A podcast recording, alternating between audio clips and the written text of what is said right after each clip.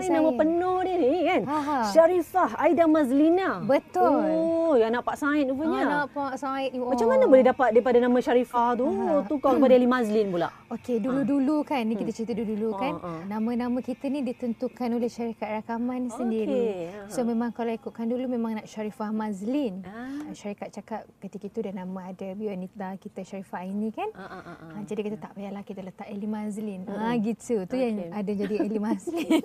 Lepas tu macam mana dapat Kak Lina pom-pom tu? Okey. Ha. Uh, Lina tu daripada Mazlina. Okey. So pom-pom tu sebenarnya pom meletup. Maksudnya pom tu bunyi meletup.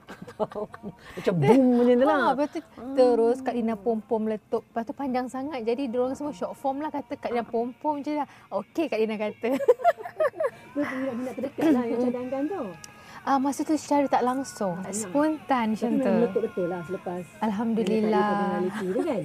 Alhamdulillah. Okey dan um, mula dikenali sebagai penyanyi lepas tu menonjol sebagai uh, pelakon pula eh Kak Lina Mhm. kan dan Yeah. sekarang ni comeback okey membuat Ah. uh, kata kemunculan semula Habib Rina sendiri sore tanah air kita Yeah. kan. So agaknya selepas ini kalau diberi pilihan mana yang akan menjadi keutamaan bidang lakonan atau nyanyian? Mm-hmm. Kak Lin kalau untuk Lina pilih memang susah. Lina nak pilih sebab kedua-duanya bidang seni yang masing-masing punya keistimewaan masing-masing kan. Jadi untuk Lina pilih salah satu tu memang payah. Sebab dua-dua Lina sayang, dua-dua Lina cinta kan. Tapi insyaAllah Lina akan cuba cari masa untuk bahagikan kedua-dua bidang supaya peminat boleh nampak Eli berlakon dan juga menyanyi. Nampak. Oh, janganlah dia sekarang ada penambahan sedikit lah banding penalin uh, penyembuhan dulu. Kan? Uh, lain-lain. Okey, okey. Adalah improvement. Ah, benda ya. tu kan. Okey, dan bila sebenarnya yang Kak Lina ni boleh menyanyi ke ni? Boleh jadi Kan. Ha, ha.